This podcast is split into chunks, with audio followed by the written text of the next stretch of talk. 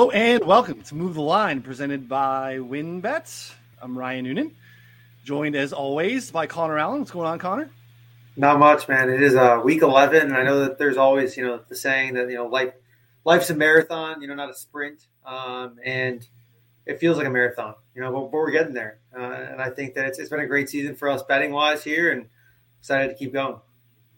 So a reminder: download the WynnBET app today. Take advantage of our promo code four for four. Receive that risk-free thousand dollar bets. Excited to unpack Week 11 here with Connor.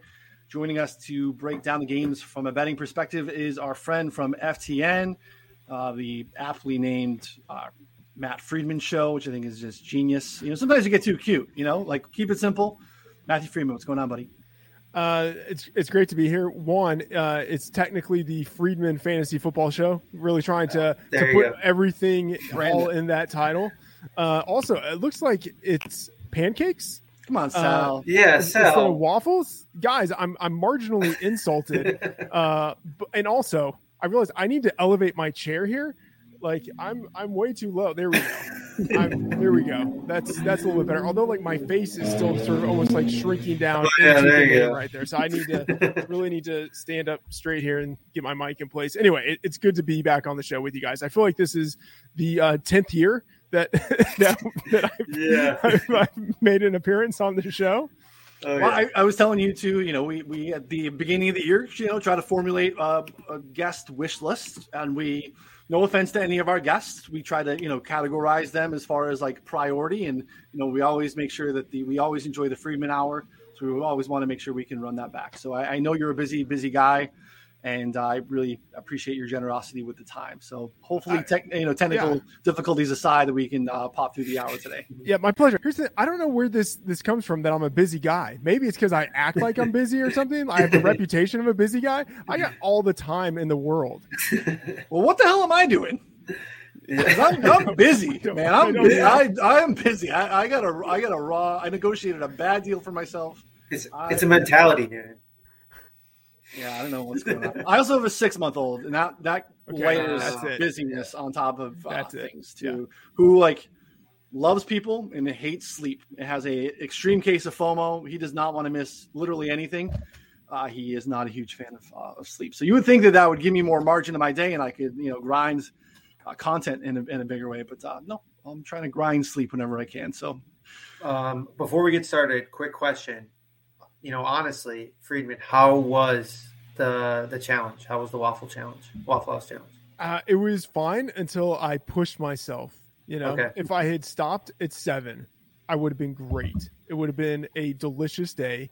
Uh, instead, I pushed myself to ten waffles, Ooh. and that is really what did it. the The night after the waffles wasn't that great of a night.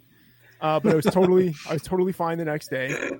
So you know, I feel like the original strategy was fine. Uh, yeah. You know, we raised five thousand dollars for Cook Children's Hospital, which uh, that, like that was a cool thing. And there were some people who were donating, like paying based on the number of waffles I ate. So I kind of felt compelled to push myself a little bit, you know. But the original strategy of seven waffles in 17 hours, I think that was the right way to go. Seems pretty doable. Yeah, it, it's very doable. Yeah, I'm I'm a waffle over pancakes guy in a big big way. So I'm also offended by the art here. Sal's usually, you know, we're like Sal's, you know, batting 900 on the year. So I don't want to knock Sal because yeah. he's had some some real nice little Easter eggs here. But uh, you know, Sal will we'll talk after the show. So. I'm just going to assume maybe he was being ironic with. He's saying he couldn't find a good waffle pitcher, so we'll you know we'll let him off the hook. So, okay, not too too bad. Uh, well, wherever you're listening or watching, we appreciate it. Subscribe so you don't miss a show. We now have two shows a week here on Move the Line. This is, again, the game by game breakdown. Connor and I also come back on Friday night with Prop Stars to talk about prop markets, um, get your listener questions. Uh, definitely want to check that out wherever you listen to podcasts or on YouTube as well. Also, in the show notes, you can find out more information on how to get a subscription at 4 for 4.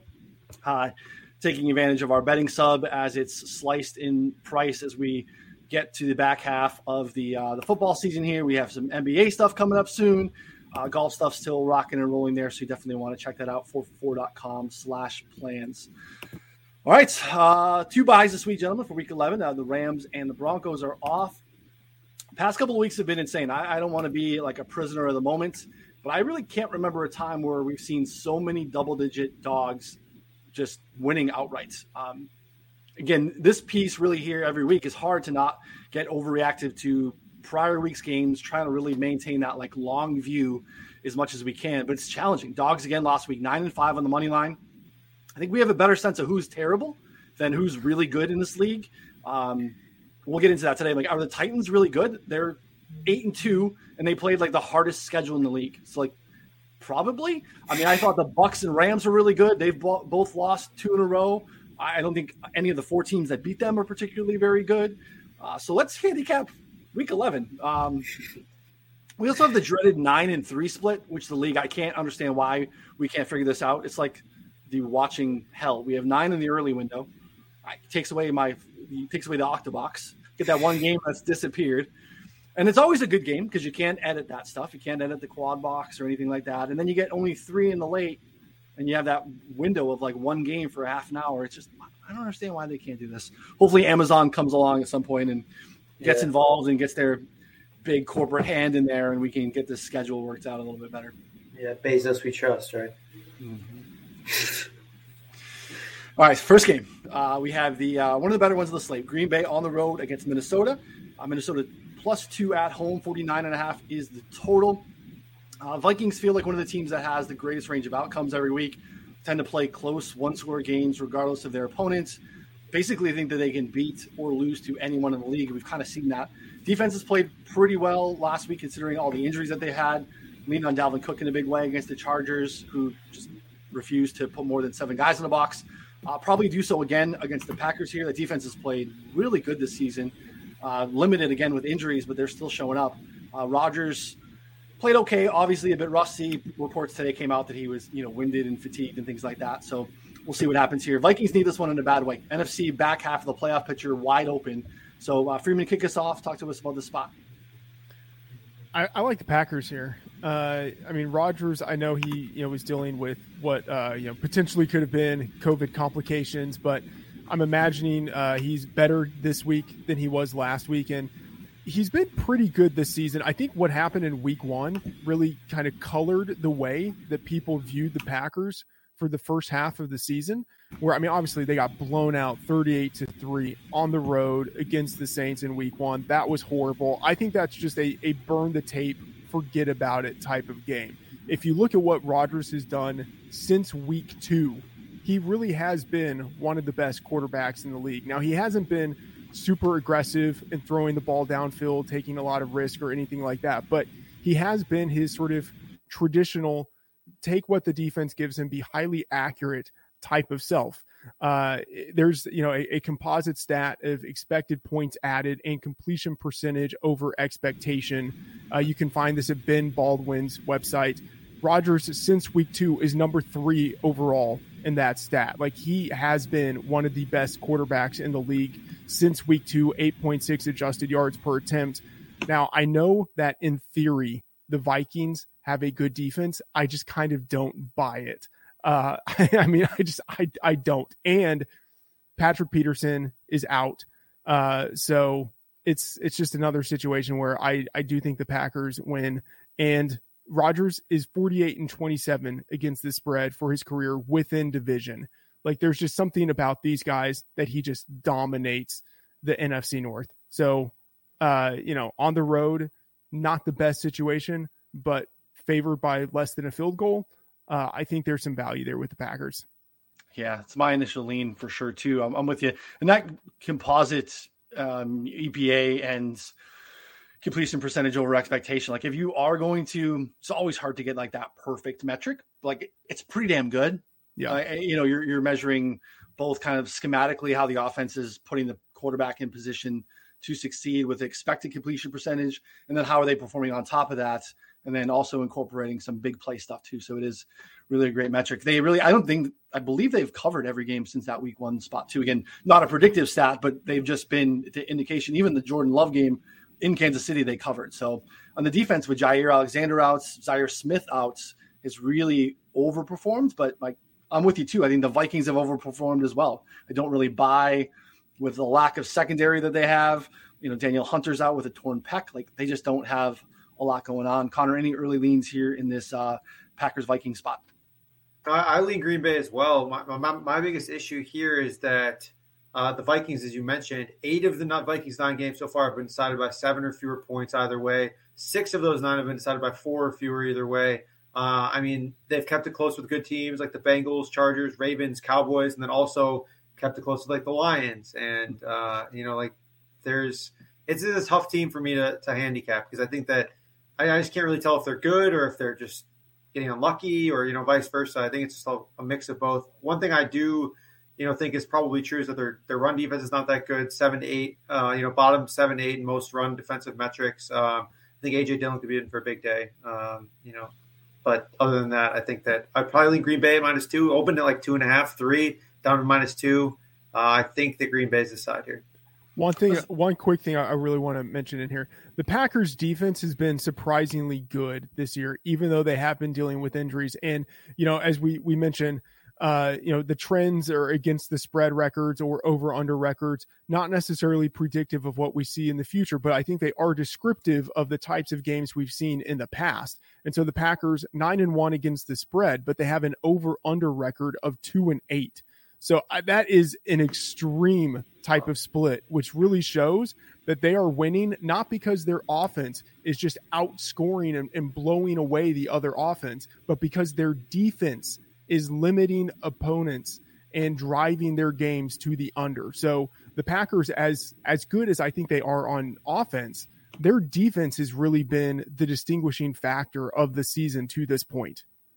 And a surprise too, like you said. I mean, they've been limiting big plays. They're sixth in explosive pass rate allowed in the season. They play also at such a snail's pace, which we don't think because they can run at such a high efficiency level offensively that like I think sometimes that's baked into the number. Aaron Rodgers. I want to watch points, Davante Adams. So sometimes we might see inflated numbers there too. So I think that's a good call. Vikings are the same way. Like they will stuff the ball into Dalvin's belly over and over again. And sometimes if that's going well, that leads to unders here. So I would lean that way too. We might be on the right side of that from a 49 and a half standpoint. Not a, a firm play for me at this point, but uh, early look at that just feels a little high given how this game can go back and forth. So uh, definitely an important one for both clubs, especially the Vikings, if they want to stay alive here. Another good one now, uh, Indy on the road against Buffalo. Bills are seven point favorites here at home. 50 is the total. This is a rematch of a wild card game last year. Buffalo got back to business last week. They looked probably like the class of the AFC again. Again, you know, Titans fans, I apologize. I guess we'll get there. The Jets obviously have a way of making their opponents shine. We did finally have that top shelf Stefon Diggs performance that we've been waiting for. Again, Jets um, defense continues to impress though. We let the you know Mike White dink and dunk uh, to his way over 250 passing yards, killing our under bets. But again, that's really all they were able to do all day. So uh, Colts. Uh, they're going to need to be a little bit more consistent. Last week was kind of a tough one. Like if you watched that game early, they jumped out to a massive lead against the Jags, and then that was really it. Like Jacksonville's defense showed up for the second week in a row uh, and slowed down the Colts and didn't allow them to do anything. We saw some bad Carson Wentz there, kind of in the second and third quarters. So big Jonathan Taylor game, but again, tough spot here against Buffalo. On paper, it's a bad matchup for the Colts. Again, they're terrific at stopping the run. Uh, they do not create a lot of pressure, and their secondary is pretty bad too. So, uh, Freedman, kick us off here. Yeah, I, as you mentioned, it a, a tough matchup for the Colts. I, th- I, think in a couple of ways they do have a good running game, but they are going against a Bills defense that is especially strong against the run. So maybe they can neutralize what it is that the Colts do the best. And, and Carson Wentz, even though he has been, uh, may, if not the best version of himself that we've seen since his, you know, I think it was 2017 breakout season, mm-hmm. uh, he's he's been surprisingly not horrible you know, I mean, like you know, like yeah. better better than I would have anticipated. Um, I don't know. Like this number at seven feels about right. If I had to bet on anything, I'm looking at the the FTN bets uh, odds page that we have here, and there is a seven and a half at FanDuel. And so, if I had to take anything, I would probably take the Colts plus seven and a half. The Colts have, I mean, they have impressed. Their their defense is good against the run. It's not good against the pass, but like they have made a habit of being able to cover. Um, seven and a half. If I had to bet anything, I would do it at FanDuel. It's seven across the rest of the industry. Uh, that number feels about right to me. Yeah, hung out for six and a half for a while there in the look aheads and then early into the week. But uh, you know, to Freedman's point, like all of our odds are from WynnBET, but shop the market. Like you always, like that's a significant move. Six and a half to seven and a half. Like that's a that point through the seven is is big as we talk about every week. Connor, any early leans here in the spot? No, I think my biggest takeaway is probably that like the Colts, uh, the, at least the last few weeks, you know, have looked really good, but they've also been played. They played against the Jags and the Jets. Um, so I think that you know this this Bills defense has just been so elite in terms of like their metrics. You know, like number one in you know DVOA, number one in EPA, number one in or you know top five in basically every other defensive metric. And I think a lot of their uh, metrics are also schedule field as well. But um, this is not a spot where I'm willing to bet on the Colts offense kind of overshadowing that and really taking advantage of it. I think at worst the Bills defense is like you know top five. Uh, you know, even given everything and like the adjustments for the easy schedule they played. But in this spot, I think that there could be some you know valuable player prop unders on the Indy side, uh, especially the pass catchers. But um, yeah, I think the line's about right in terms of the side here. To be honest, I, I don't have too much of lean. I'd probably lean under on the game, but um, you know, at 50 points, it seems like a little little aggressive. But for me, it's probably stay away. It was interesting to see last week, and I wonder if it was schematic or if it's like a change that is going to maintain itself on the season. The Bills are running play action 33 percent of Josh Allen's dropbacks. They ran it 58% of the time last week, and Allen's A dot was up almost four yards above his season average as well. So, like, that could be Jets specific, or that could be them maybe turning on the heat from the offense that we remember from last year a little bit, which was a lot more play action, uh, motion heavy than what we've seen this year. So, interested to see how that kind of maintains itself. The running back situation is a mess. Like, that, you know, from a prop standpoint, it's going to be tough. Like, they, dusted off Matt Breida last week, turned it into a three headed backfield, which makes things pretty challenging here. But uh, again, I'm interested to see the Bills kind of turn up the heat and see if they actually are the class of, of the conference here. So this is a big one for that. All right, next. Connor's Dolphins on the road against the Jets. The oh Jets are getting three at home. Uh, 44 and a half is the total. I mean, really surprising game on Thursday night with the uh, Dolphins knocking off the Ravens. Um, Miami held Lamar and company to the fourth lowest EPA per play mark of the week. They have been on the right side of turnover variance. They got six in the last two contests. Um, they ran a lot of like just zero coverage and blitzed the crap out of them. Uh, Jets remain a mess. Don't really know what's going on there. It's Joe Flacco show. Um, what is dead may never die. Freedman, uh, talk to me about this one. I mean, this is an ugly game. I, I don't want to watch it. Uh, I, I really don't even want to talk about it. But uh, Tua Tagovailoa is is interesting. I think that he hasn't played as poorly as people would maybe expect. Um, I thought he played pretty well in relief last week, coming off of the bench with the the finger issue. Uh, in the games that he's started, I think he's been serviceable and now he's got a, a, pretty decent matchup. And he's he's coming off of three days extra rest from thursday night football last mm-hmm. week. So like the finger in theory should be fairly normal back to normal maybe but he's got a great matchup against the jets. They're number 31 in defensive dropback epa per play number 32 in defensive uh, pass dvoa i don't know man but i don't want to bet on the dolphins either Like they just they seem as if they do not have their stuff together. And like their their offense has always been kind of hit or miss because they've had this like weird rotation every year. They bring in a new offensive coordinator, but the defense progressively has improved until this year. Like this was the year where it seemed like the defense was really going to come together at all stages and they've just I mean they've been horrible in the secondary, especially. And like the perimeter cornerbacks, that is where the strength of this defense should have been with Xavier Howard on one side, Byron Jones on the other. And both of those guys have underperformed. So I just I don't know. I don't want to I don't want to take either of these teams because I, I think they're both very bad. I think that's a good point though. It's like I spot feels like a spot for the Dolphins, but they're they're a bad team? Do I want to like lay points on the road with a bad team? I just I, I don't. So it's just to stay away because the Jets I feel like are unbettable. So Yeah, Connor, what are your uh, any thoughts here on Miami? Feeling good? Well, it's some two and a halfs out there earlier. I'm sure you were getting all moist. My biggest takeaway was like you know some two and a halfs. I was in on the Dolphins. You know, two and a half when it opened when I was doing the show notes and everything, and then when I checked it again before we went live, three, three and a half in most spots. Definitely not laying three and a half with the Dolphins. Um, three, I'm interested. Two and a half, I would.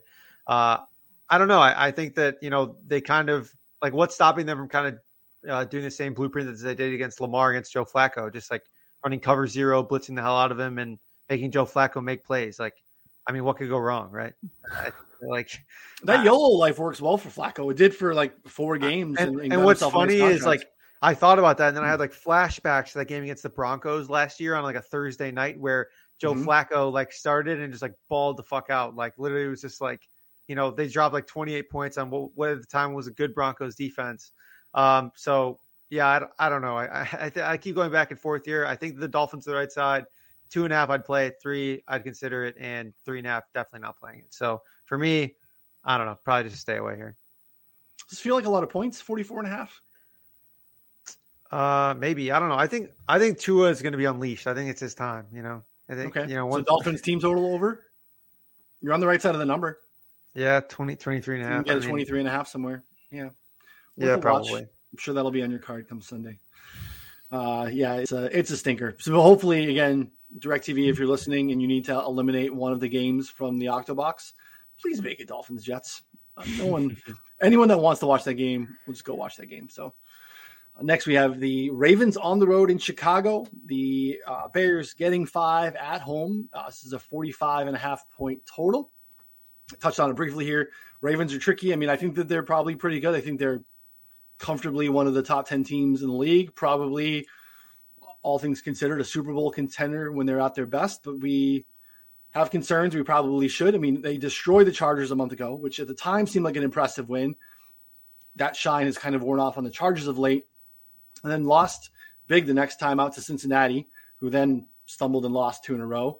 They needed a hero ball from Lamar to come from behind against the Vikings a couple weeks ago, and if not, we're talking about the Ravens being losers of three straight and on the road out of conference. And it's a totally different scenario here.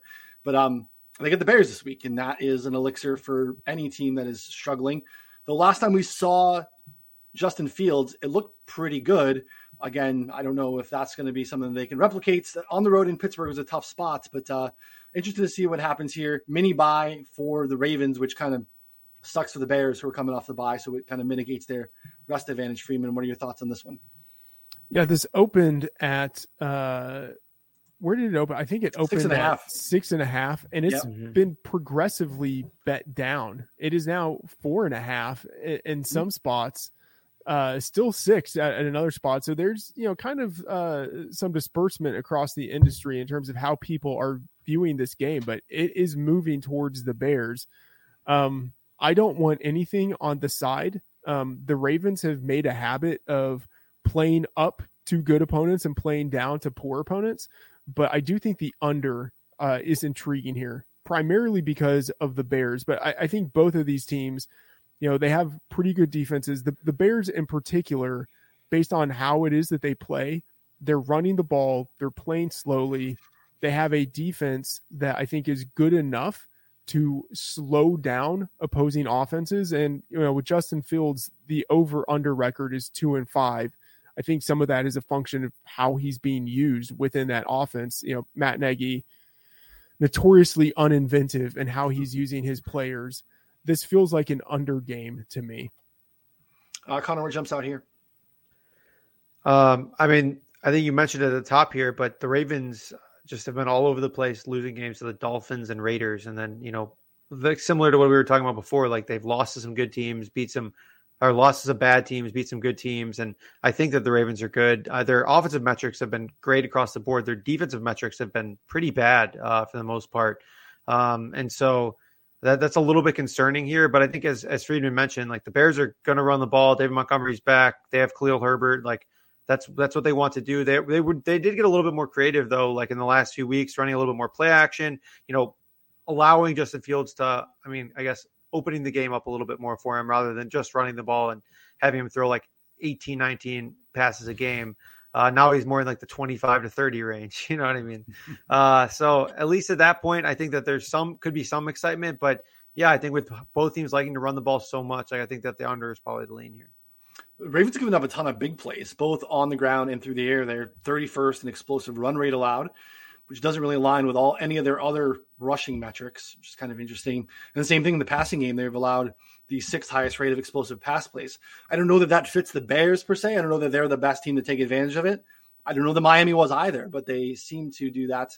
Um, but interesting, I guess we'll have to watch the status of um, Allen Robinson. I think he dinged up. Again, you always try to take Wednesday practice reports uh, with a grain of salt because sometimes it's just naturally built in rest days there. I don't know that he's in any danger actually of missing this contest, but we'll have to wait and see. It's the downside of, of recording early, but uh, does, have to watch that one.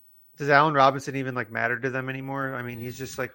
I mean, I, I yeah, I get it, but like, yes, I mean, he, it, he matters. What, but what you're talking about is, you know, the alternative. Uh, you know, who they're rolling out up there. It's what you know, Marquise Goodwin, like, or uh, yeah, it's not it's not yeah. good without him. So it's not good with him either, but it gets significantly worse. They're running a lot of a lot of uh, 12 personnel with with Jimmy Graham and uh, Cole Kmet. So which they probably do anyway, because who knows? Yeah.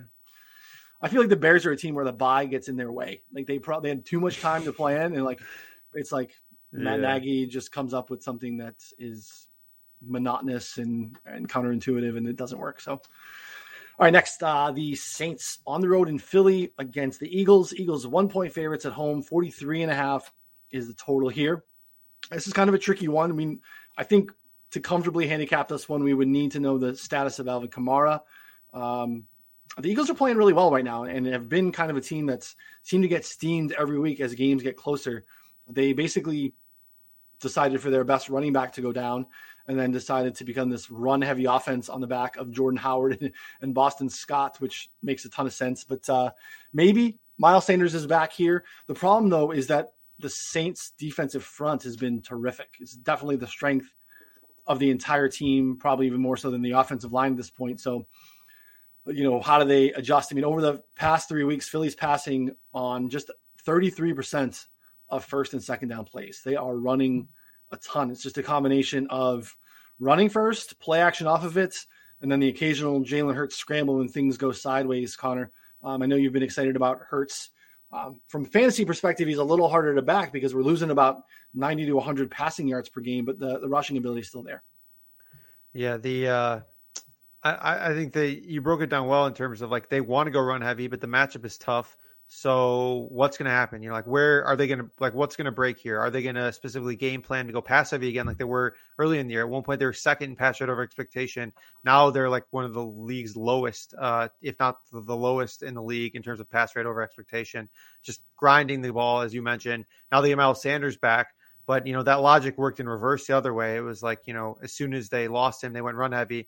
Um, I mean, I'm not sure that as soon as they get him, they go pass heavy. But in this matchup, I think that it's tough to consider them just continuing to go run heavy. So I don't know. I think it's it's something that I'm just like it's kind of a wait and see. Maybe a live betting situation where you kind of see what their game plan is, seeing what they're having success doing, and try and uh, capitalize on different markets there.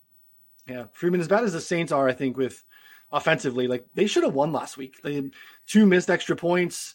They uh, had a fumble on a kick return. They had a couple other drives stalled in the red zone. Like they're a tough team after you know losing at home to the Falcons. But like I don't know, like you just sometimes feel like in these matchups, it's like this coaching matchup here is is a pretty big discrepancy.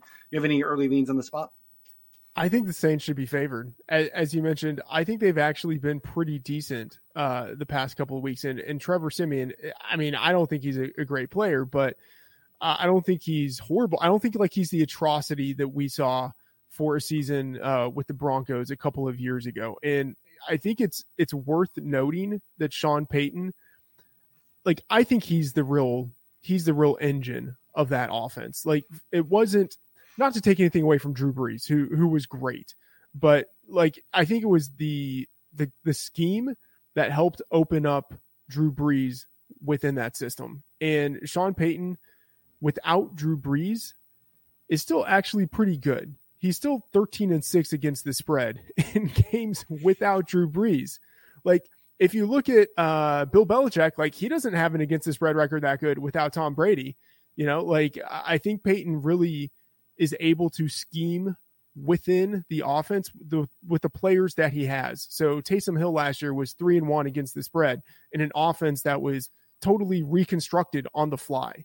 Uh, I I don't think have, having Trevor Siemian in here is something that is actually that big of a hindrance to the success of this team. In part because it has been built so much on the defense, which is pretty strong throughout the entirety of the unit. Like they're strong against the pass, they're strong against the run, and on offense with Sean Payton, I think they can do enough to ensure that they get the cover here. I honestly, I think they should be favored. Yeah, we have one at win, but if you look elsewhere in the market, this is one and a half or two pretty much everywhere else. If nothing else, the Saints, if this is you have an appetite for these things, the Saints become a really nice teaser leg, you know, tease through if you know mm-hmm. one and a half or two, you're teasing them through the seven. Like I like that play a lot here. So I'm with you. Like I lean that way too because I just feel like it's such a bad matchup for what the Eagles want to do. And Hurts, I think, has been better than maybe we expected, but I don't know that he's necessarily a dynamic passer. They've kind of been able to hide them. You know, don't want to get our hands in the dirt too much with like cornerback receiver matchups, but like Marcus Lattimore is kind of a guy that you could put on a DeVonta Smith to mm-hmm. take away their main option there. And now you're having to worry about you know Quez Watkins of the world and, and things like that. It makes you a little more leery if you're holding Eagles tickets. So I'm kind of with you there, uh, at least especially in uh, in the teaser fields for sure. All right, next one we have uh, Washington on the road uh, in Carolina. Carolina's three point favorites here, 43 and a half is the total. Get the Ron Rivera Bowl here, uh, coming full circle with Cam Newton returning here, which it looks like as the starter for the Panthers as we record here. I'm sure he'll be hyped to be back in front of the uh, home crowd there. Big wins for both clubs last week. Panthers caught the Cardinals in like a classic look ahead spot with their backup quarterback, and we ignored it despite that being a really inflated line. Um, after obviously what Arizona had done the week prior with Colt McCoy in San Francisco. Um, great to see Christian McCaffrey back. He looked every bit the part of the all world, all purpose running back that we are used to seeing. Very impressive. Uh, equally impressive win for Washington, catching the Bucs off their bye and dominating them is not something I think any of us expected. And uh, you know, obviously losing Chase Young in that one too, they still kind of rallied. So, good spot for both clubs. Freedman, any thoughts here off the top? I'm not really too interested in the side here. Um, I don't really want to go with Taylor Heinicke, who just has like one of the worst against the spread records of any quarterback alive. Like I just I kind of don't want to do it.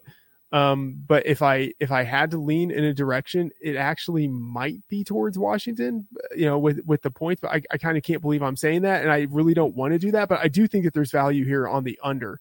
The Panthers have, I think, a really underappreciated defense, and with the loss of, of Jaycee Horn early in the season, it looked like that defense would, you know, maybe fall apart a little bit in the secondary. But you know, Stephon Gilmore being inserted into that off, sorry, into that defense you know, like that's a, a weapon there that they can use to match up with opposing number one receivers.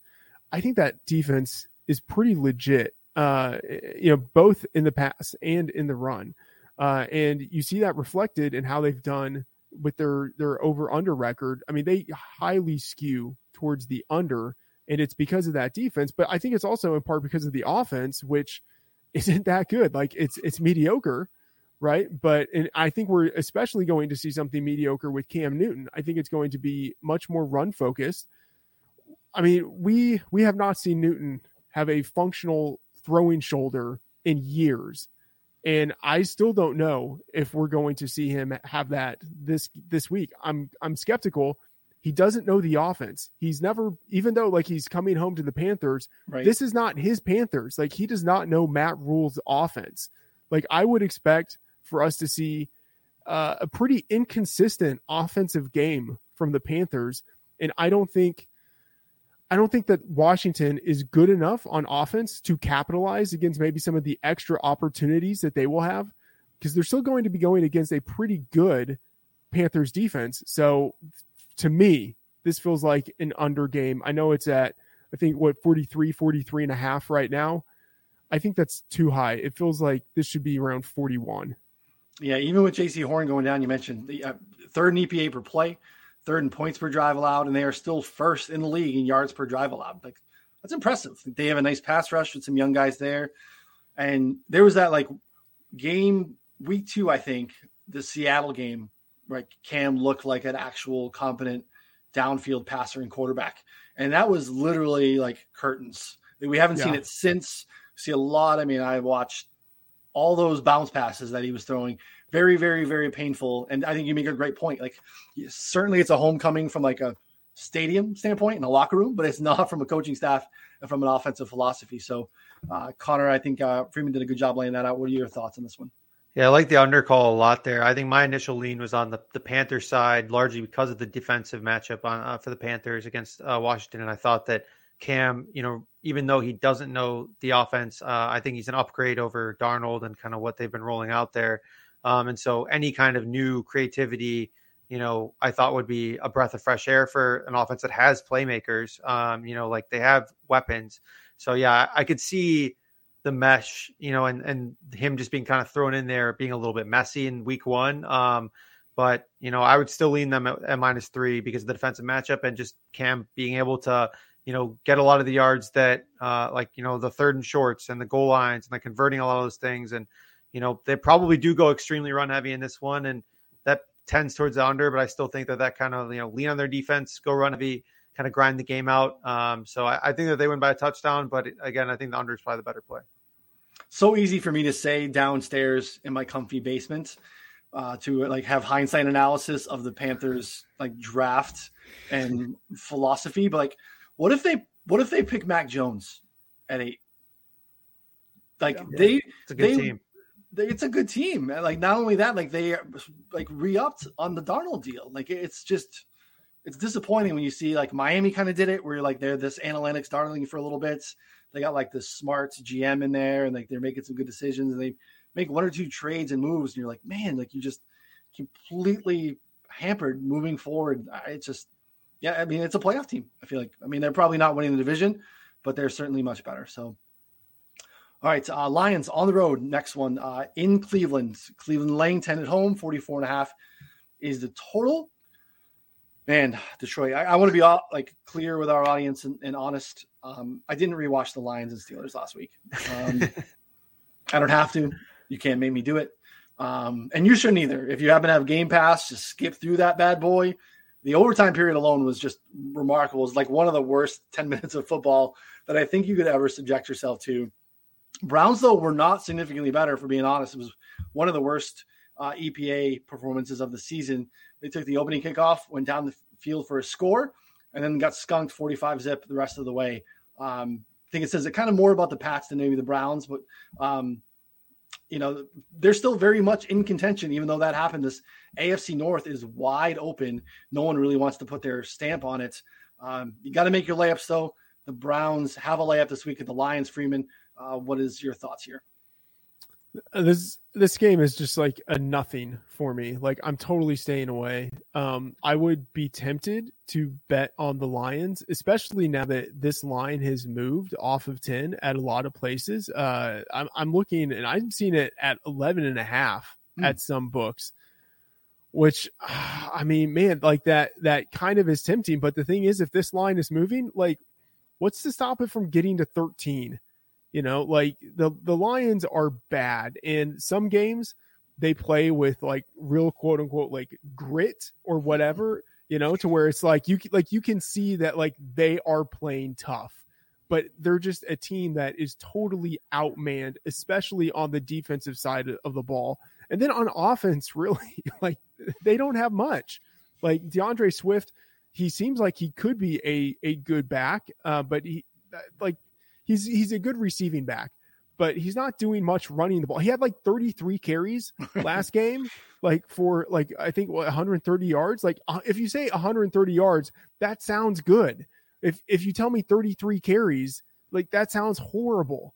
So I'm just I'm not really interested in a Jared Goff led offense. Goff, by the way, 16 games is still yet to win a game without Sean McVay. He's wow. now like not totally defeated. Congratulations, one of those games ended in a tie instead of a loss. But it's like I just I I cannot get behind the Lions, even though I look at this and like I feel like that is kind of the quote unquote sharp side. I just there's no way I'm betting it. Yeah, I don't know what the weather's going to be here, but I imagine this is probably too cold for Sean or for uh, for Jared Goff as well, with his small baby hands and uh, inept offense. But uh, Carter, any thoughts here? I mean, I don't know that you have an appetite for a, a Lions ticket based on how I know you typically go.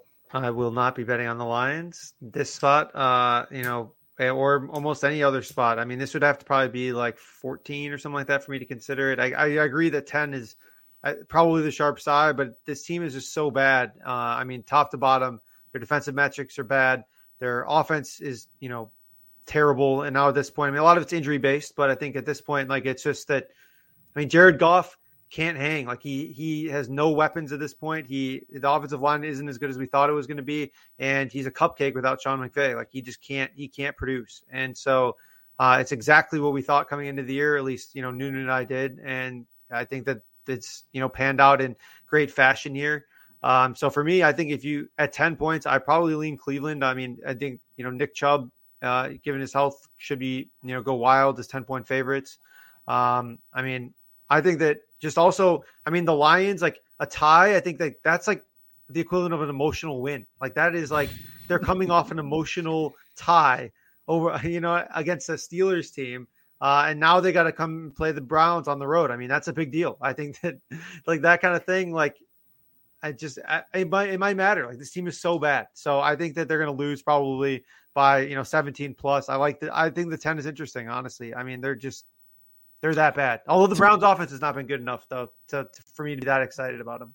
Well, to Freedman's point, though, I mean, we did this this afternoon. We put these together for producer Sal, and now, like, if you look in the market, like 10's gone. You know, yeah. it's uh, you know, a couple couple hours old. It's it's uh it's out there everywhere. I thought in the look aheads, looking at this too, I thought for sure we were getting to 14. Like, and I think if the Browns show up even a little bit against New England, that's where we're at. So I think this is reactionary off of them kind of laying an egg there in a big, big way. So yeah, no one no one wants the, the Lions here. Uh, next, Houston on the road in Tennessee. Tennessee 10 point favorites.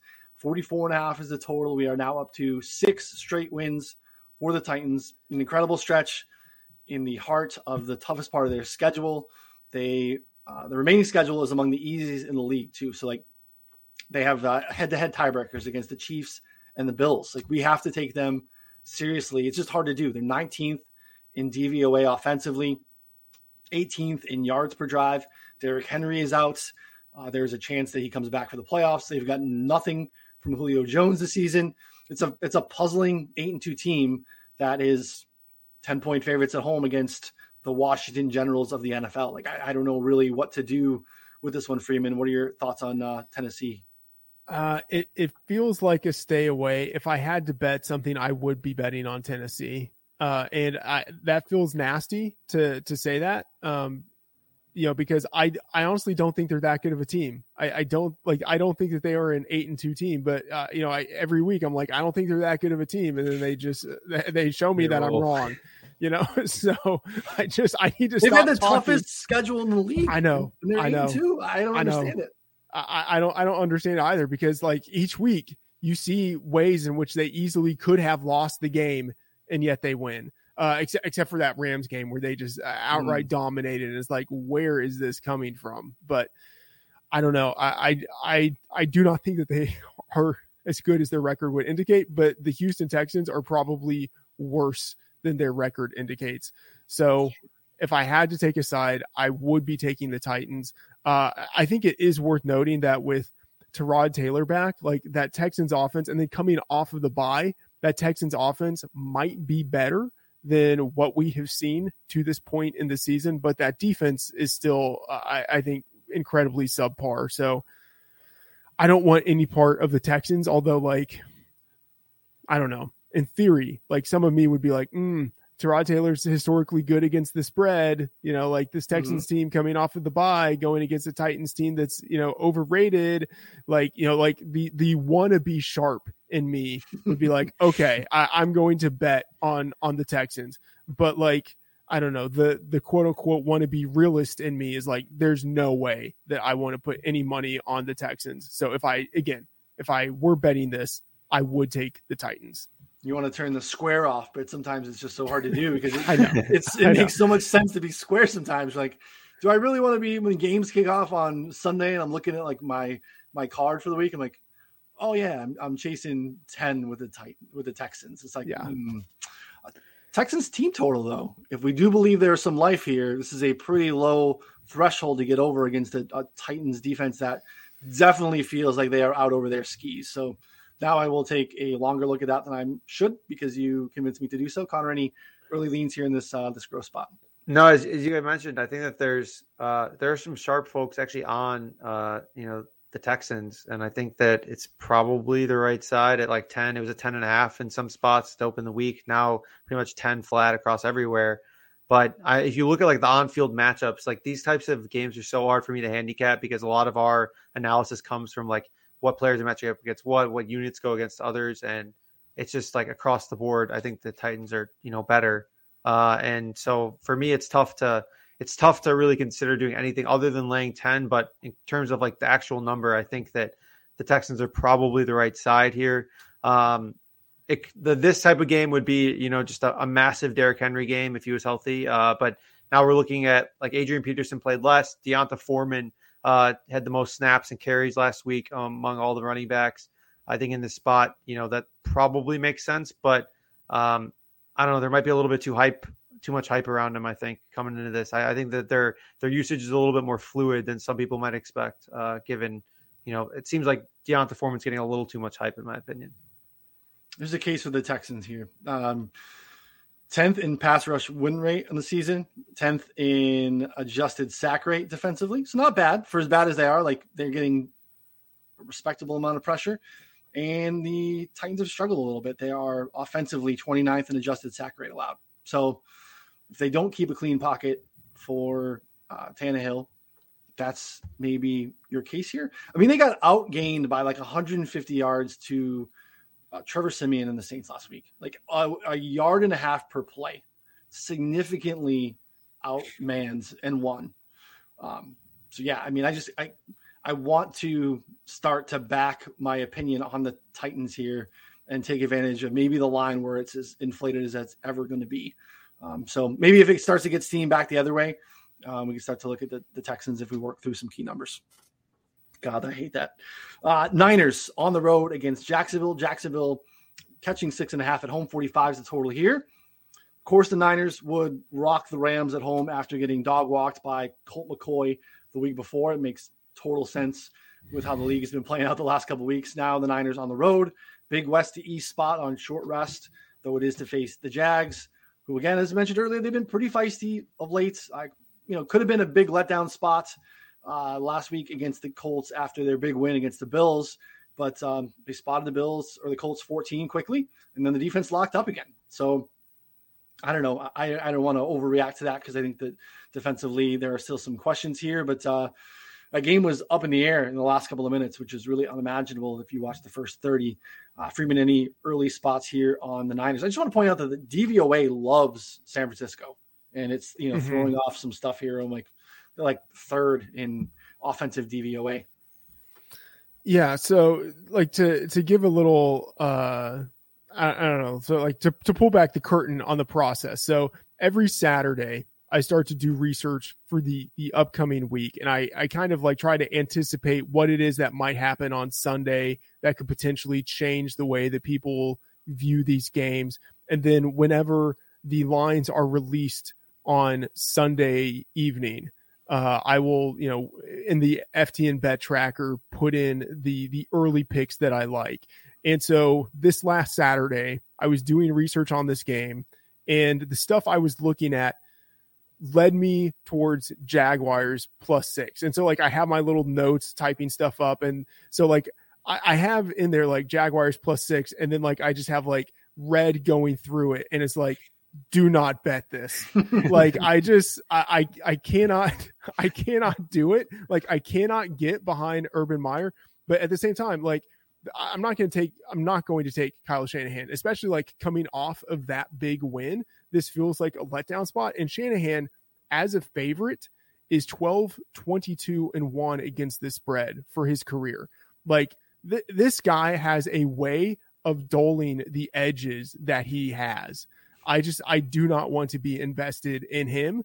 I do think that if if I were to bet this just based on numbers, I would go with the Jags here whether it's it's plus six, plus six and a half, like plus six and a half, like that's you're getting over the six, like that's a decent number there. But I just I, I can't do it with the Jags either. I do think, however, that there's value on the under. Uh, the Jags have a surprisingly good defense. Like, let me rephrase that. There's a lot of young talent. Yeah, they have a defense that is better than I think people expected it to be, or better than the market appreciates. And they have an offense that is incredibly middling.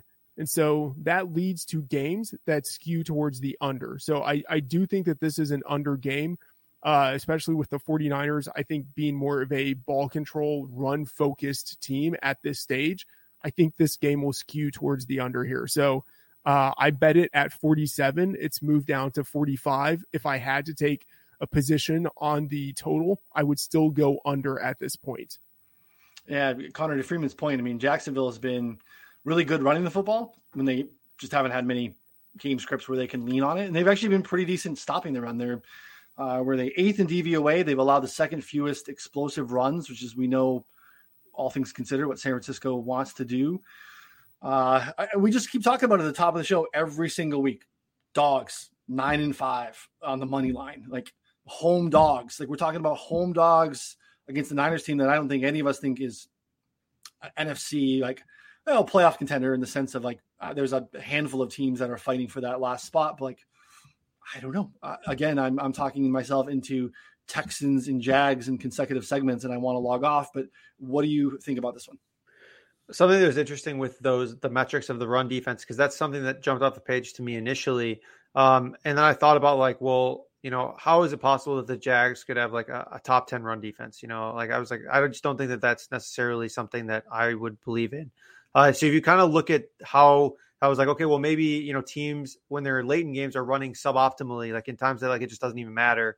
And so if you look in the first and second quarters right now, they're actually 25th in rushing success rate allowed and 27th in just the first quarter. Um, so it's I think when teams want to run or running early in games, when they're being a little bit more strategic about their runs, like they're still able to have some success. Uh, and versus later in the game where, you know, like the, the, Texans are winning, whatever, you know, blew them out in week one. Like they they just pounded the rock the entire game. Like they didn't care about whether they're gonna be efficient or not. They were just running the ball because they're they were able to. And so, uh, like I think those kinds of things skewed some of their numbers a little bit. They've had like a couple of blowouts there.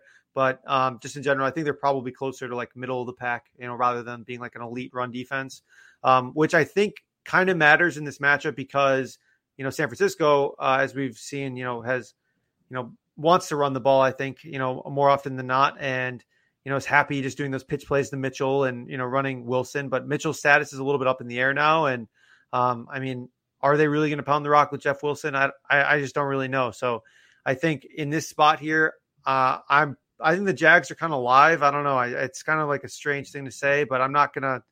I, I'm not super excited about betting it um, because I do think that the 49ers could have some success on the ground uh, against the Jags defense. That's I don't know, maybe not as good as the metrics suggest. Just as a reminder, we spend so much time dealing with props, and I know Freedman gets in deep on the props too. And we just always have to remind ourselves too of like our long term plus EV to take unders. Uh, we just we just know that that's the case, right? We just the board knows that the books know we want to chase the over and we know we want to be on the sides. And it's like we almost have that trigger that we ignore when it comes to sides, um, especially with like these home dogs. Cause it's like, well, I don't want the Jags. Like, I don't want to, like, we know that these things keep happening every so week. Gross. And it's the same premise. Like, we kind of catch ourselves like, all right, I really need to start leaning a little bit more on some of these unders in the prop market I kind of feel that way too. We need to be looking a little bit more proactively into why some of these dogs, especially home dogs, could be in spots where we need to take advantage of, of catching a touchdown or, or close to it. So, some food for thought there. Next, uh, we move into the late window here. We have the Bengals in Vegas. Uh, Raiders catching one at home, 49 and a half is the total. We dial back a couple of weeks. These were like the top two teams in the AFC standings, and it's been a bit rocky ever since. The Raiders obviously have been a relentless stream of bad off the field news that's somewhat trickled, I don't want to say trickled into their play, but it's coincided with really bad play as well. Very lifeless efforts consecutive weeks against the Giants and the Chiefs. Uh, the Bengals on the other side, they parlayed a fourth quarter collapse against the Jets with an absolute drubbing at the hands of the Browns, turned it over three times, um, and basically crawled into the bye on a whimper.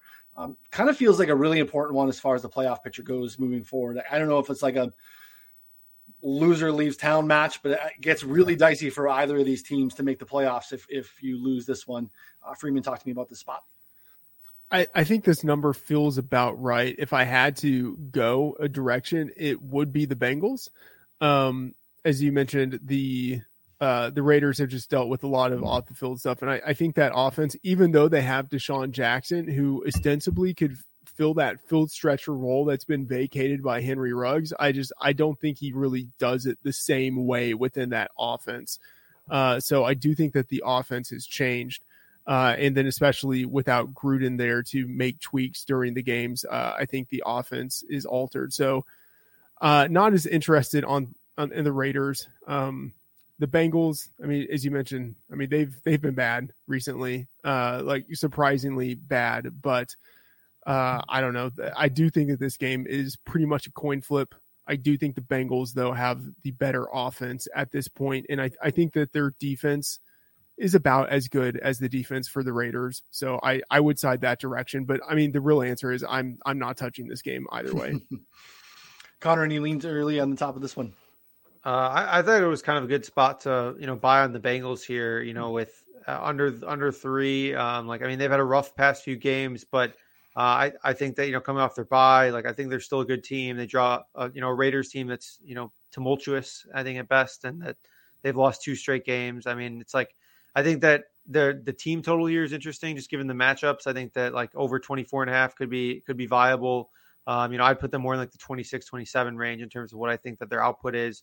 Um, you know, I, am just willing to buy on a Bengals team that I think is pretty good, uh, and that I think that their their offense starting to become a little bit more pass heavy as well. Um, so I know the Raiders are able, able to get pressure, but um, you know they can probably mitigate some of that by doing some more quick passes in this one. So yeah, I would lean towards uh, you know a Bengals team total over there. Well, that's what we were banging on last week: the ability to get pressure and the ability to eliminate deep, explosive passes, and they didn't do either of those things very well against Mahomes um, on on uh, Sunday night. So, be interested to see what happens here. I, I want to back the Bengals because I, I do just in my head think that they are the better team than the Raiders. But the Raiders are just one of those teams over the last couple of years that continue to maybe show up in spots where you think they, they aren't going to. So hopefully the bye works in their favor, though. I, that kind of would lead me to feel like Zac Taylor is a guy that I think is like a bye week optimizer. Like he's going to go and take advantage of these things and get in the lab and do things, and he just hasn't been that guy per se yet. So he's hitting uh, the craps tables too hard. Hmm. Probably a better use of his time. So uh, we'll hold off on this one. Do a little bit more digging as the week goes on. Uh, next one, just a fun one. Cowboys on the road in Arrowhead against the Chiefs. Chiefs two and a half point favorites at home, so moved quite a bit from the look ads. Uh, 56 is the total every show and podcast uh, at some point, including us, is uh, taking a shot at diagnosing the Chiefs over the past month. Now they show out in a big way in a big spot in prime time against the Raiders, and everyone's ready to pretend like there was nothing ever wrong and they're back, and, and here we go, and whatever happened to us. The internet hates nuance in, in such a emphatic way, but uh, the truth probably lies somewhere in the middle. Um, the struggles were very real. Like they just they were pretty predictable, and they really didn't have any secondary options emerging. And there's a shift in usage there with Kansas City. I'm interested to see if maybe you know Byron Pringle has come on and is you know uh, relegated Mecole Hardman to the bench. That's some pretty significant uh, splits as far as routes run and things like that last week. I think that Dallas is pretty good though. I mean, I, I feel like the I'm happy to throw away the Falcons game. I feel like they are pretty legit Super Bowl contenders. They looked every bit the part last week against the Falcons. Um, I don't know that I feel that the Chiefs' improvements offensively or defensively, I'm sorry, are sticky either. I feel like it's been matchup based. But uh, Freeman, what are your early thoughts here? This is going to be a fun one. All right, let me let me tell you. I, I think you guys probably know I'm a self-loathing Cowboys fan. Um, I I have bet the side on a Cowboys game. Uh, I believe eight times this year. My record in those games, whether I, have been betting on the Cowboys or against the Cowboys, my record betting the spread in Cowboys games this year is, uh, I believe, two and six. So you do not want to listen to anything that I have to say about how the Cowboys might perform. Uh, I was 0 and 5 to open the year by betting against the Cowboys all five games, and, and, then I started switching, and then it ended up going against me. This, I, this is Anyways, so what I hear you saying is you're 50-50 over the last four games. uh, I mean, you should you should not listen to anything I have to say about the Cowboys. I, I think that you said the Cowboys they feel like a Super Bowl contender. Like they they do. I am impressed by what I've seen out of the Cowboys. You know, they had that one stinker of a game. Uh, I don't know. I I feel like this season every team's had a game like that, and it's just like okay, you kind of move on.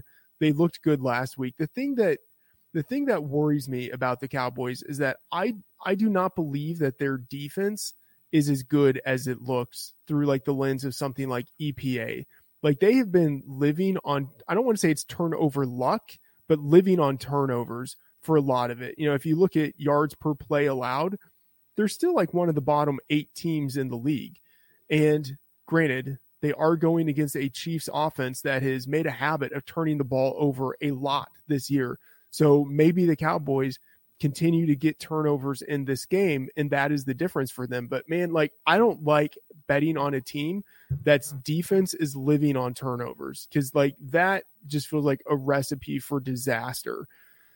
And I don't think, you know, not to get two in the sorry, two in the weeds on on matchups, uh, you know, a player versus player, but like uh, you know, Tyreek Hill playing in the slot, it's not as if he's going to see uh, a lot of Diggs on him. And then when he does go outside and he's going against Diggs, I, I don't think Diggs is the, the type of corner who can actually stick with Tyreek Hill. And like Diggs has been as as great as he is at creating like jaw dropping interceptions, like he's also been something of a liability in coverage. Like he's he's been sort of like like Mark like a Marcus Peters type of over aggressive going for interceptions, and that leaves him open to double moves and just allowing defenders to run by him. Like I'm, I'm am I am worried about this Cowboys defense, especially given that the Chiefs actually looked good last week on offense. That said, like my numbers like do indicate that I should be betting on the Cowboys because I don't think that the Chiefs defense is all that good either. I, for me, it's just it's a stay away. Uh, if I had to bet anything, I would bet Cowboys. I would love to be able to bet Cowboys plus three, but that number is never going to surface in the market because the books know that everyone would bet Cowboys plus three if, if it went there. So if I had to bet something, it would be Cowboys plus two and a half. Uh, honestly, I'm looking. I'm a little bit interested in the under in this game, although I know that feels incredibly fishy. But I'm waiting. I'm waiting and waiting because this line is is moving up. You know, I think it it opened around 53 and a half. It's now yeah. at 56, 56 and a half. I'm just waiting because this feels like the type of game where everyone is expecting offense. And if these defenses with a number this high, if these defenses play just a little bit better than people expect, that could drive the game to the under here. And historically, Arrowhead has kind of been a tougher place to play. The weather is starting to get colder. I don't know. It, it, just, uh, I know all of this is sort of like anecdotal, but this actually feels like an under spot. And I'm just waiting for this total to get as high as it can before I bet it. Interesting. So I'm going to just disregard everything you said because um, you're terrible at handicapping yes. the Cowboys games. Yes. Really, if I can catch ignore. a 26 and a half on a Cowboys team total, like I'm not, I feel like that would be one of my favorite bets of the week. And then maybe is wrong. I don't outdoors. disagree yeah. You know, an Arrowhead, like you said, but like whew, 26 and a half on Dallas because the Chiefs defense that I think is still bad. Yeah. Um, man, I would, I that love was, that one a lot. That so. was exactly what I wrote down was that 26 and a half Cowboys hit this in six of nine games, now playing against the Chiefs defense. I mean, bottom five in pass and run defense. Um, and I, that's, I mean, you broke down perfectly why I'm not betting aside because yeah the Chiefs could easily win by like 14, I think, you know, and win like 40 to 26, 40 to 27. But still think that no matter what, the Cowboys are going to be very close, you know, at the bare minimum. Like if, if it's if it is a slower pace under game to like that 26, 27 range. And, you know, in the most likely scenario, in my opinion, I think that it's they're more like 27 to 30 range. Um, even if the game doesn't turn into like a full blown, like, you know, 38 40 type of game. So yeah, I like the team total over there on the on the Cowboys. But other than that, I'm probably not betting aside. I, say, I, I, can see it. I can like I can see the case for it. Like the, the case is there. Mm-hmm. Just it's just something in my gut. And again, ignore me because I I like when it comes to the Cowboys, I'm just I'm totally off this year. I think we spend a lot of time like we want to. It's natural too. We want to overreact to like the bad tail of the outcome. We want to overreact to like the Falcons game. But I think in hindsight, a little bit, you think of really how the Patriots have started to look, how well that defense has played, the only team that really had a really strong output offensively against them was Dak in Dallas. Um, mm-hmm. Um, they played really well against a team that I think is legit defensively a top five unit. Um, yeah, I mean, Cowboys money line and a Cowboys team total would be. I just I, you're right. I think we never see a three, but uh, yeah, I, I just think Dallas is legit for throwing out that one Falcons game, and uh, yeah, have to dig into it. I don't know what the weather's going to be like, but you're right. We're getting into the middle, late November in uh, in Kansas City. This is a, a late window game, so you know it's we're playing that uh, under the lights. So it's going to be an interesting one. It's going to be a popular one in DFS. I'm sure we'll see some pretty high prop lines when those start to form in the next uh, day or two. So going to be a fun one. Uh, last one on Sunday in prime time. Uh, Arizona on the road in Seattle. Seattle catching two and a half at home. 48 and a half is the total. Uh, looks like we might get Kyler back for Arizona. Market seems to think that's the case based on the line, I think. On the other side, uh, Mr. Unlimited appeared fairly limited last week. Um, I mean, he looked like a guy had missed multiple games with a finger injury. Um, Seattle was held scoreless, obviously. Wilson had a negative 9.2 completion rate over expectation, which is his worst performance in a decade long career as a starter there in Seattle. Not good. I thought that Seattle had a run here at that back end of the playoff spots. Now, the only team in the NFC that has a worse record than Seattle is the Lions. So they're not dead, but man, they really need this one, Freedman. What are your thoughts? Yeah, if I if I had to bet it, uh, I would go uh, with the Cardinals here. I I kind of I just want to wait a little bit uh, based on on the Kyler stuff because you know I I thought that he was probably going to play last week uh, and that that didn't work out and we we saw how how bad that offense looked without him. I just I on the side I want to be uh, just a little bit cautious and wait there. Uh, I did early on in the FTN bets tracker on on Sunday night as soon as the the total dropped uh, I did bet under, and that was at, at 50 and a half. And, and so it has moved down from there. Uh, you know, if Kyler doesn't play, I think the under is a great position. Even if he does play, he might be a little bit limited. Uh, the Seahawks with Russell Wilson, I think there's, I mean, definitely something going on with his his finger still. I, I think they rushed him back. Um, even if he is totally functional, he's still in an offense that wants to run the ball. So I'm not taking a position on the side yet, but I do think the under here is where I want to be. Always find it interesting, Connor, when we see these spots with a quarterback that does move the line with the number posted. Um, we saw that a couple weeks ago. Forget the, the instance, but like typically, I think in these spots where we don't know for sure, like this is off the board uh, on a Wednesday. But well, uh, I mean, last week against Carolina, I mean, they were 10 point favorites, and Kyler was like 50 50. Yeah. Um, and I never we adjusted. Both, yeah. We both mentioned on the show, we are like, okay, that seems strange. You know, I guess that like, yeah, I, I just don't know. Like, what would the line have been if Kyler had played? Like 13, I guess. Mm-hmm. Uh, you know, I, I don't know. 14. Um, yeah, I don't know. Just, just strange. Yeah. So for me, I mean, Seattle at home as as underdogs with I mean, it really depends on Kyler. Like if Kyler's not playing, I think that I like Seattle here, but uh, I mean, Russell Wilson didn't look good last week, as you guys mentioned. I mean, he was like the ball was just coming off his hand weird. He had a few throws where I was like, that just looks wrong. Um, he look look like he was processing a little bit slow, to be honest, too. So um, I think the under is the play, as, as Freedman mentioned, and I lean Seattle personally. Uh, we got to wait and see what's happening. Uh, this should be a good spot for James Conner too, because I think he has no Chase Edmonds here. But again, all this feels to me like we need to know the quarterback situation before we get too granular. Last one Pittsburgh on the road against the Chargers. Chargers five point favorites at home. 47 is the total. I mean, I, I feel like the Steelers have these games every year. When that schedule comes out in May, you're a Steelers fan, like you're circling that Lions game at home is like a win moving forward. But like, I mean, late fumbles by Diontae, uh, Pat Freiermuth that sealed their fate. Like that was just incredible football. But uh, this should be a de facto home game for the Steelers in SoFi. Like it'll be terrible towels all over the place. Steelers are about as national a team outside of the Cowboys as you get. They travel really well. There are transplants all over. No one's from LA, so like there's tons of people that live there now that are Steelers fans. And then the Chargers have like they have a few passionate fans. Um, you know, a few of which we know. Who you're great. Uh, you know, Feinberg's a big Steelers fan, and I, and I love Feinberg, and I don't want to. I mean, Chargers fan. I don't want to. I don't want to bash his Chargers, but um, you know, they it's not a great fan base. Uh, uh, they weren't when they were in San Diego, and you know now they're like the second team in LA. This is going to be. We saw this game a couple years ago, and it was just a sea of yellow. So de facto, de facto home game. Um, yeah, I mean, analytics darling here with Brandon Staley is is he's getting tight in the pants a little bit. Like uh, conservative, great gameplay of late. He took a it was like fourth and four on the forty, like in the um, Vikings fields, you know, Vikings side of the field. He took like a delay a game and then they punted. Like it's not what you saw from him early in the season. And then we've seen really a great deal of struggles from Justin Herbert.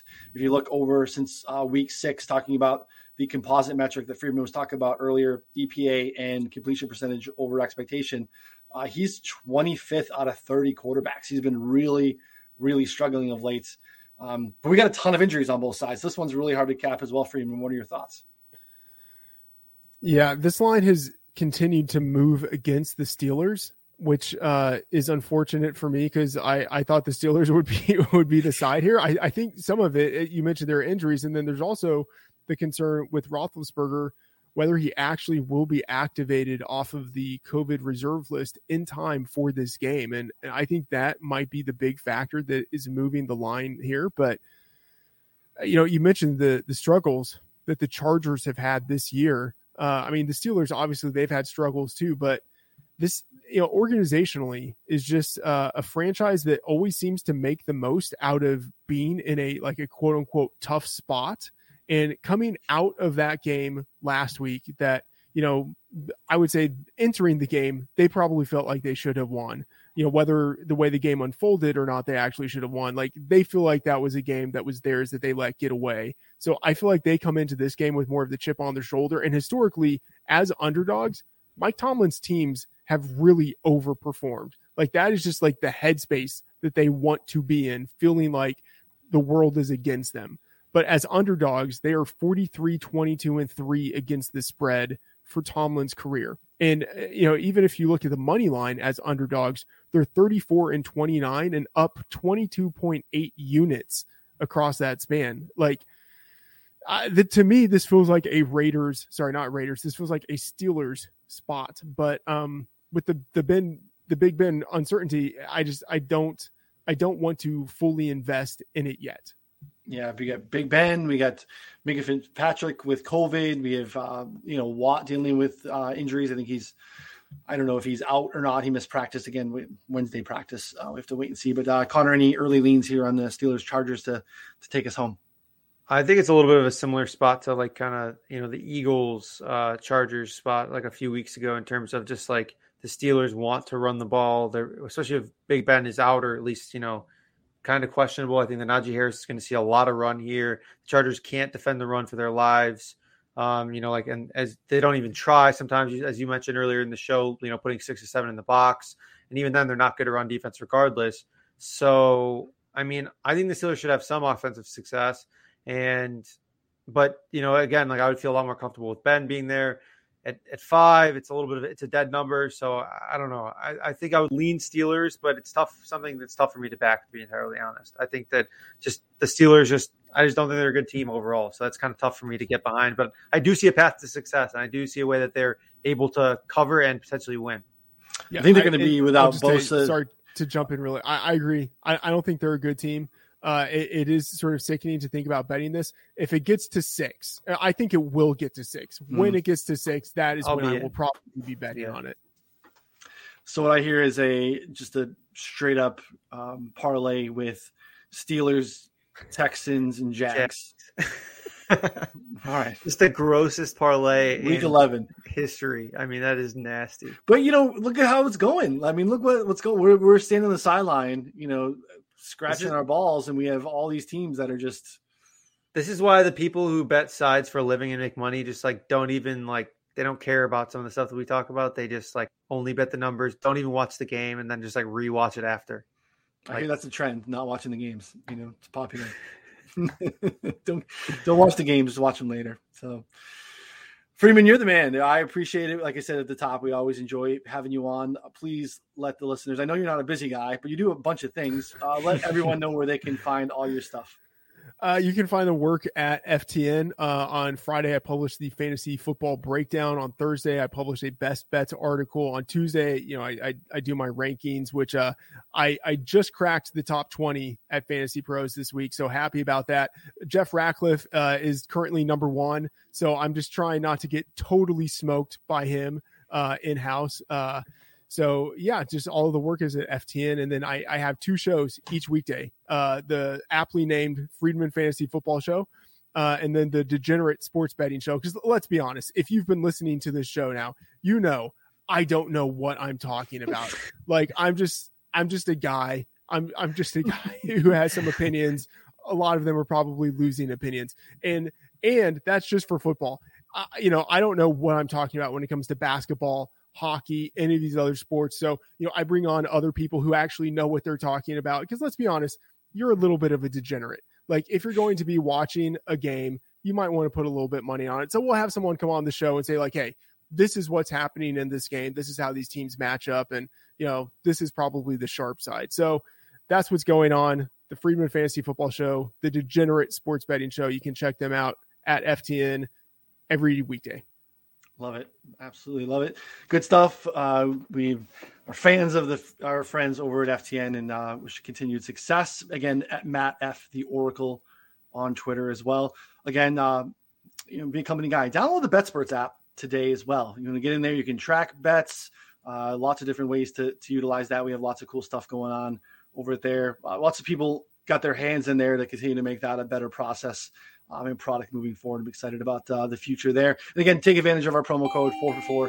Download the WynnBET if uh, WynnBET app if they are in your state. So for Freedman and Connor, I'm Ryan. We will see you on Friday night with the Prop Show. Thanks for listening.